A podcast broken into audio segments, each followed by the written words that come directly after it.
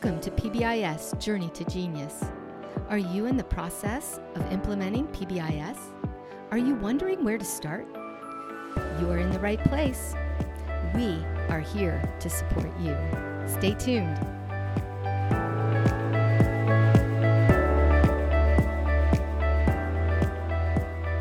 Welcome back. My name is Diane Farrell. And I'm Diane Ruff. And we're here on our podcast, coming back to you, our podcast entitled PBIS Journey to Genius. And this episode is The Struggle is Real Part 2. So we're glad you're back to hear Part 2. Last time we were talking about bringing two buildings together, a consolidation. That was about 14 years ago. We brought a big building together with a small building. And so we left off just talking about all of the um, struggles that happen with that and some of the things we learned through that. So we want to continue on with. Um, where are we, Diane? well, we are. We brought Mrs. Nervo, right, Michelle Mrs. Nervo. Nervo. with us, and she was the principal at the time this was going on. God bless her. And she was at the uh, build the large building, and she was the principal there. And then when we consolidated and built our new building and brought those community together, she was the principal there. But she also then was co-principal with Mr. Chaddock, who was the principal of the smaller elementary. So we have Miss Nervo here with us today, Michelle, and sh- and then we're going to talk to her some more about what was going on at that time. But we are going to bring Diane Ruff in now because she has become the assistant principal. So she was a right. teacher. Teacher and- one year Yep. after the consolidation. and, then, she became the principal because Mr. Chaddock moved on to the middle school. So um, now we're going to talk to Diane as the assistant principal and Michelle as the principal as this continual struggle is going on. So now we're in year two, year two, year three. Yes, So year two, year years. three, and what we were talking about before, and I maybe the aha of our uh, podcast last time was that we brought a small building together with a large building, and maybe we didn't take into consideration as much the feelings of those um, smaller building uh, teachers um, in the way that they were used to a much more um, small community. Um, they didn't have to be uh, so rigid. In, Well, and they ate lunch together. yes, Like they all ate lunch together. Where here, very tight. we we have a two and a half hour Right. lunch span, and so grade levels don't see each other. They, Yes. You know, so I know even now I'll still hear comments about that from our teachers that came from that small building, the ones that are So that around. culture of that very small community and then coming up to a larger community and then being asked to assimilate with maybe not um, consideration for that um, culture. So we talked a lot about that the last time we were here. So, and we talked about the discipline, the differences in the discipline and what that was like. And Michelle um, gave her feelings about what that was like as a principal. So now we're going to continue right there um, because now Diane Ruff has become the assistant principal. And um, which was, what also another change because you had a co-principal. Right. Yes. So the co the co-principal Right, left and went yes. on, and now you became the principal, which Roles actually is a better, I think, a better thing. You know, who's actually in charge, and then I came in under you.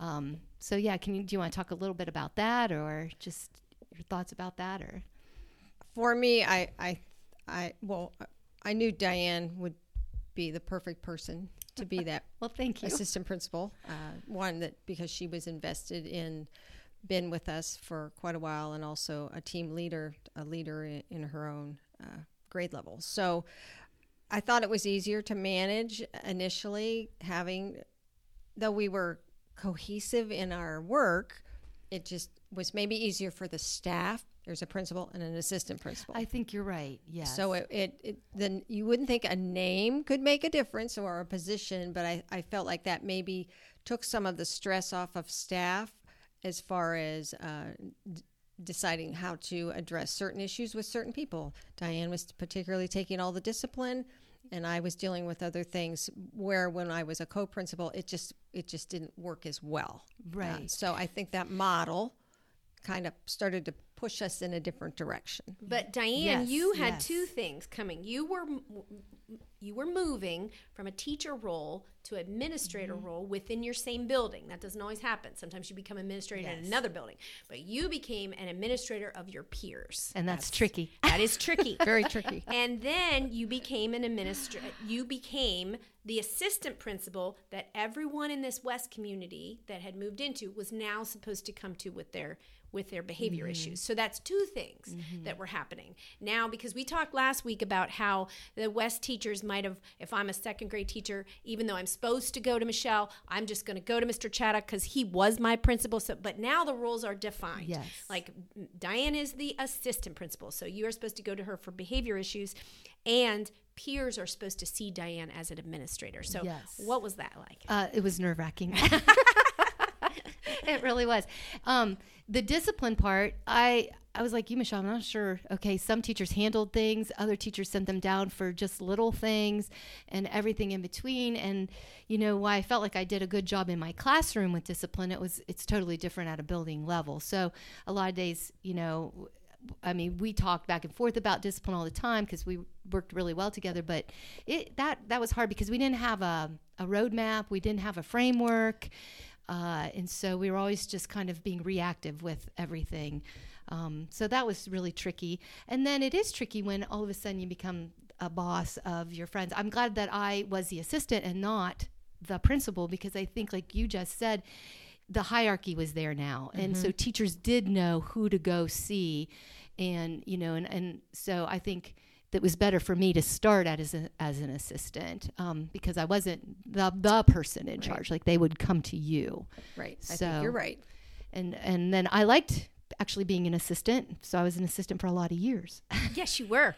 um, you were an assistant for a lot of years. When I look at um, being the counselor, we talked about last time um, where West did not have a school counselor; they just had a mental health counselor. So, um, there, so kids had to be referred, and it was insurance driven to go to that counselor. So they didn't have someone that was like a support person for behavior issues besides punishment um, at West, where MI Day, which the larger building did have that support system. So what, but now back then, of course, you're ignorant to what you don't know. You yes. don't know what you don't know. You don't know what That- you don't know. You don't know what you. that's why know. we have this podcast we're Yes. trying to help you So Diane and I actually had a little aha when we were making these notes together because I put this down as teachers would come to you and say, you know, what am I going to do with this child? You know, Diane can can't keep punishing them. What are we going to do Or we with can't this keep child in our Right. office all day Right.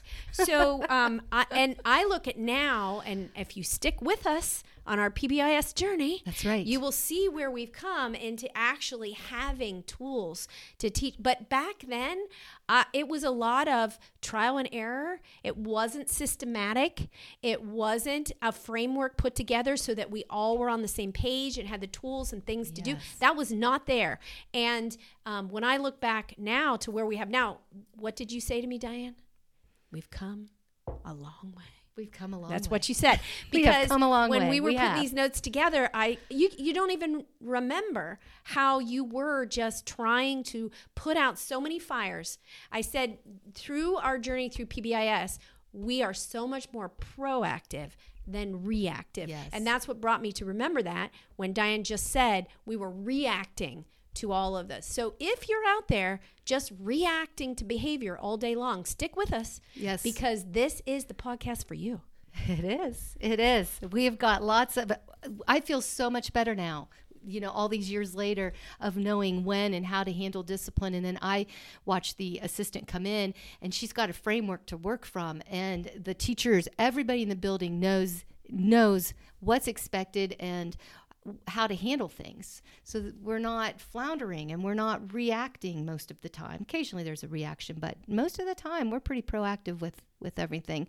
So you know um so that's where we were. We were uh, two buildings coming together different camps on discipline re- trying to build relationships and it was a rocky time. And so diane and i started thinking, and Diane and I had not really worked together. No, I had been a counselor for Right. her, but Diane Ruff was one that handled a lot of her problems in her Tried to- classroom. tried to handle it she myself. did. She had that teacherness about her, and so there classroom were very few times that she did come to me for struggling children. She real she really did not. So although we knew each other, um, we had not really worked together until she became the assistant principal. And, and I talked about that in uh, in the first thing that that's when our relationship grew and we really started to work together. So the three of us, Michelle, Diane, and I, you know, um, we started talking a lot about what can we do about discipline and how can we. Um, what, how how can we make this better? And so we started searching for things, and that's when we started attending uh, RTI or response to intervention programs that the county put on, and uh, and then that's where we heard about Margaret Searle. Yes, and we really were working on our academics at that point. So We if if um, Michelle remembers, we were big into trying to understand why a child isn't academically succeeding. So um, we we're putting that into place with um, a framework, with coaches, with all that stuff. We were to the point where behavior was our next step. Right. Remember when we went, and then then we needed that. So when we started talking about Margaret Searle and um, uh, the Five Whys and then the Love and Logic, so what were your thoughts on on all of those things? the dyna- dynamic Diane's. Uh, well, it was obvious to me that we needed to do something. And um, though my day often was uh, consumed with other kinds of troubleshooting or staff issues or parent issues, you know, I didn't delve into it in the same way that you two did. So I was um, probably apprehensive, thinking, oh boy, how's this going to go? um, but yet anxious and excited that we've got to do something because we were being totally reactive. So I was kind of in my heart saying, go for it, ladies. Come back, bring back what you know, and we'll work together. But initially, of course, anything, any change, you know, any change with Any anybody, change. it's like, oh gosh, here it comes. What, what's, what ripple is this going to cause? Yet we needed to do something. So Diane and I did just go, and when she just mentioned this Love and Logic, I know that's kind of the first time we've put that out there, but Love and Logic was a research-driven, child-centered philosophy created by Jim Fay. And at this time, we were looking for something because, you know, even though PBIS is a is is out there as as a positive behavior intervention and supports that the state wants you to do, there's not a there's not a book there's not a manual there's not a you do this then you do this then you do this a lot of people are looking for that but it's not there because it's not there for a reason they want you to make it for your building what Yeah, works for your building yes right. so we thought that maybe love and logic was the answer Right. And we actually found the Love and Logic really before we started hearing too much about PBIS because that just was a new term. But Love and Logic, the whole idea of that was that the discipline would be logical, it would mm-hmm. fit the crime. Yes. Yes. Right. The consequence fits the crime. Yeah. So when you talk about that, that means that if a child does something, you're not going to suspend them right away. Like you are going to work with that child. You're going to work with that progressive discipline. And love and logic had a lot to do with that, which we like that. We like that. So we do you remember we wanted everyone to read the book? Well, I do. Do you remember that? So what it so we bought all these books. so I think s- half the staff read the Right. book. I, I agree. I think some people did. you know, Yeah. because they were recognizing, oh, you know, I need help as well or in their own. But I'm pretty sure the other half maybe put it on the shelf. It might be a little. We asked them to read it over the summer. We gave them some points for doing it. Um, and then we said that if you come back in the fall, you know, we're going to be ready for this. So do you remember teachers? w- Did anyone complain to you about it or say much to you about it? it's it? okay, Michelle. You can be honest. I don't remember. I do not think anyone actually had the courage to come and complain to me um, at all. I they probably thought this was the expectation and we should do that, but no one. i don't recall Call. that Well, that's good. That's good because because we felt like in well, we know it really wasn't that well received. We do know that. Yeah, Yeah. moving. Moving forward, we can be honest that it wasn't that well received. Now, whether they didn't come to you and say that, um, they some of them, you know, tore tore it apart. But Diane and I both said it, at this point, it really wouldn't have mattered maybe what we had asked them to read that summer because they felt the decisions had been made without them being a part of it. That's a good point. It it top down, that never goes well. If you can avoid that, I I think we've talked about that um, just internally. That buy-in comes when they're part of solutions, and so that would be one reason why they would never come and tell me, "Oh, I don't want that book." And if you were hearing that back door and those you know sidebar conversations, which obviously you were, um, that tells you a lot. The It approach does. was the wrong approach. Yes, yes. And we approached it in the wrong way. And I think in Diane and I's defense, um, we thought, well, we'll just do all the legwork. like we won't make them Do go to all the workshops and then read up all the stuff and be a part of that. We'll just do all that legwork. We'll put all this together, and then they'll just love it. Mm. but then they're so busy in their classrooms and everything that we won't make them do it. and and that that is not the way to handle it even though i think in our hearts we felt like we were doing the right thing Yes, we were doing the legwork that they wouldn't need to do You know, um, Diane said about a couple a couple of weeks ago. You said teachers make thousands of decisions a day. they do They're decision makers, and so we need to honor that. And um, and I thought, you know, you're right. And we have learned over the years that very thing to teachers make decisions so they're used to having a say and a part in what goes on so we need to honor that at the top level too. And so if we're going to just say here we're going to do this program read this book it's not going to be well received no matter what it is i think. That's a great lesson. yes it is a great lesson. And if we really honestly and that's a lesson i've learned. back hindsight's 2020 again i say that again but think about whenever we would even start like a new reading series or something. We would have people pilot it You know, we would have grade levels. I remember piloting stuff in fourth grade. Like, we want to see if this is any good. Would you do it for six weeks? Would you, you know, the administration would ask me, and then you tell me what you think. Okay, well, that's buy in. You know, so it is kind of the same idea that we didn't, even though we thought we were doing what was right. So it didn't work. And it's nothing against the love and logic philosophy. We believe still in that. Like, I believe there's some great things in there. It's just the idea of telling teachers what to do. And when Diane and I talked about that withedness, you know, we went back and forth because bo- both of us are teachers, Michelle's a teacher, that you want that teacher that's going to make decisions all day long, that's going to manage her classroom, that's going to be that person in charge because if you don't then you have a teacher that gets overwhelmed by her classroom gets run over by her classroom and and and gets overwhelmed herself. So you want that personality but then you got to take that personality when you're telling them what to do too. And you got to realize that's not going to work because they need to be a part of it. So that's big lessons. Yeah absolutely. big lessons. Well so where are we?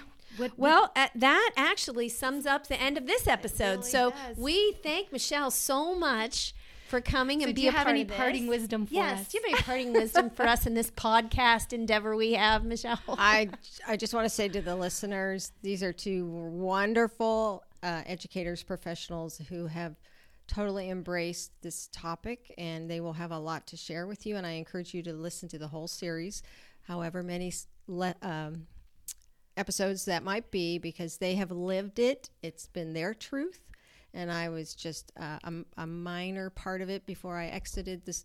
Uh, uh, stage right and left, uh, but it they have done some really wonderful things. So I just encourage your listeners to keep coming back until the bitter end. Well, thank you. We're so glad that you're a part of this and that you came back to the building today. So we I could see know. That's awesome. That's awesome.